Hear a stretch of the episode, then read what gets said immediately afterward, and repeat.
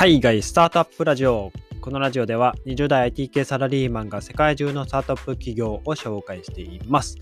未来にワクワクしていますか？ということで第一郎でございます。今日は卵じゃない卵とマヨネーズを作るイートジャストについて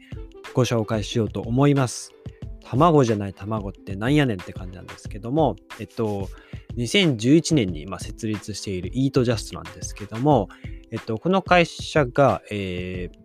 まあ、緑豆って言われるまあ豆ですね、えー、のタンパク質を使って植物代替卵のジャストエッグを開発したスタートアップになっていて、えー、卵じゃないんですよ。卵じゃないんですけど、卵を作っているんですね。えー、植物由来の卵製品、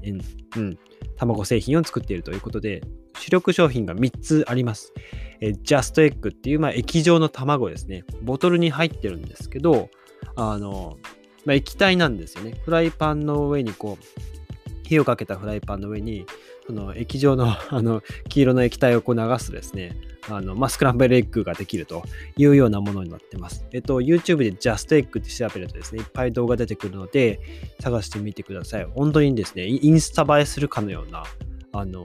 まあ、料理動画とか、えー、あるので、ぜひ見てみてください。えー、もう2つあって、Just Egg Folded。これが、まあ、冷凍食品のオムレツみたいなものですね。もうすでに出来上がったものをチンして食べられるってやつと、えー、Just Mayo。これは ごめんなさい。Just Mayo は、まあ、その名の通りマヨネーズです。はいまあ、この3つの主力商品、Just Egg、Just Egg Folded、Just Mayo っていう、まあ、全部 Just がついてるんですけど、まあそういった卵じゃない卵製品を使って、えー、うん、マヨネーズとかも作ってるということで、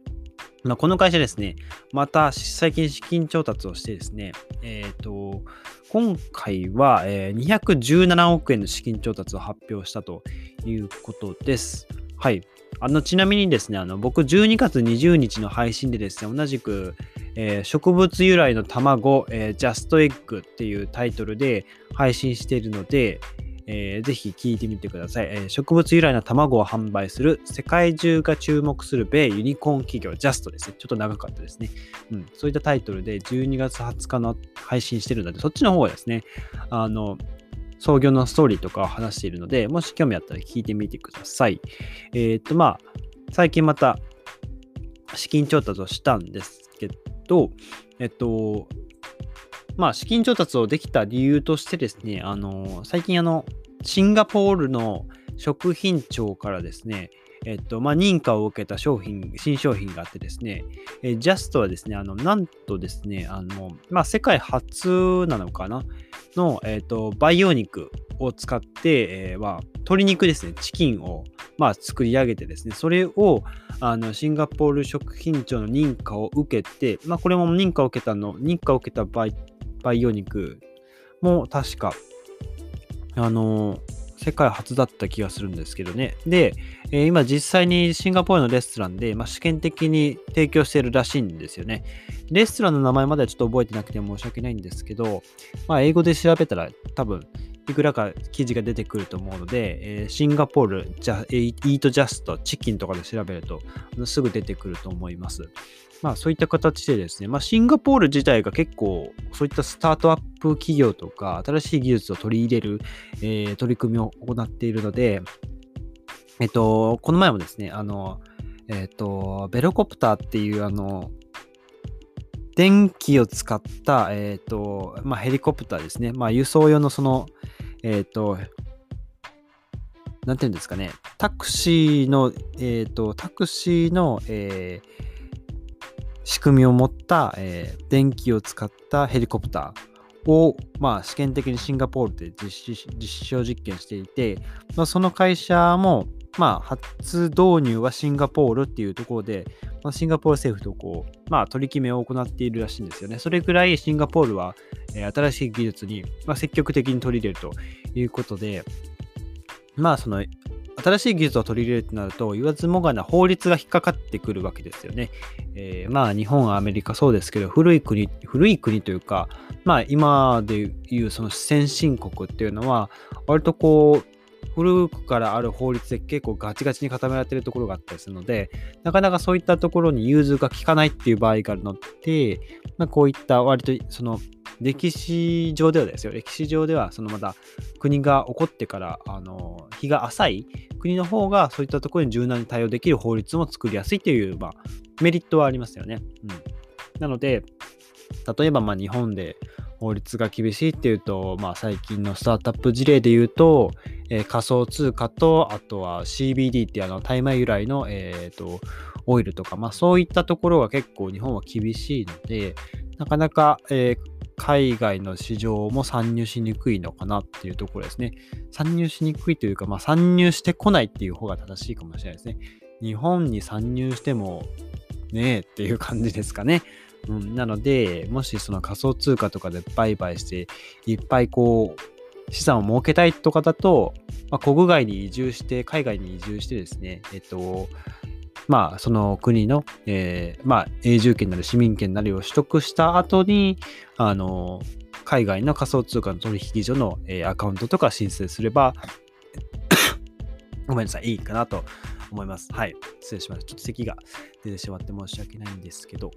えっと、イートジャストの話に戻りますね。えっと、まあ、このイートジャストいろいろこう、マヨネーズとかも作ってたりはしたんですけど、まあ、先陣を切ったのは卵製品ですと。で、今ではですね、2万を超える小売店と1万を超えるフードサービス店舗で、えー、同社の製品を販売していると。うん。まあ、すでに流通網が確立しているわけですよね。で、製品をあの販売開始しているアメリカの100万世帯に、1億個以上の卵をまあ届けていると。まあ、これ、テッククランチジャパンの記事を見てちょっとお届けしてるんですけど、まあそういった事情ですと。で、えー、最近だとまあいろんな大手の企業と取り、えー、提携をしていて、えー、これがまた中国にもあの参入していて、中国のファーストフードチェーン店でかなり有名な、えー、ディコスっていう、まあ、ファーストフード、ファーストフードチェーン店があるんですけど、まあ、そこでも売られていて、あとは、これも確か、えっと、中国だったはずですね。えっと、 Cuisine Solutions っていう会社があるんですけど、えっと、確かこの会社も中国だったはずです。はい。えっと、代替卵の低温調理製品を販売する契約もまあ結んだというところで、えっと、まあ今勢いがすごく出ている、えー、植物代替製品を作っている会社ですね。はい。ということでですね、まあ先ほど言ったシンガポール、食品庁が、まあ世界初となる培養肉の食品として、まあ、販売を商品承認したりですとか、えー、まあ、イートジャスト自身もですね、まあ、シンガポール含めて、まあ、今、現地のメーカーと提携を組みつつ、まあ、将来的にですね、えー、ま、世界各国で、まあ、培養肉しっかり、えー、このイートジャストですね、えー、販売していく販売網を整えようとしているということで、えー、今日はですね、え改めて卵じゃない卵とマヨネーズを作るイートジャストについて、ご紹介させていただきました。え YouTube の動画はですね、えっと、培養肉の方を、あの、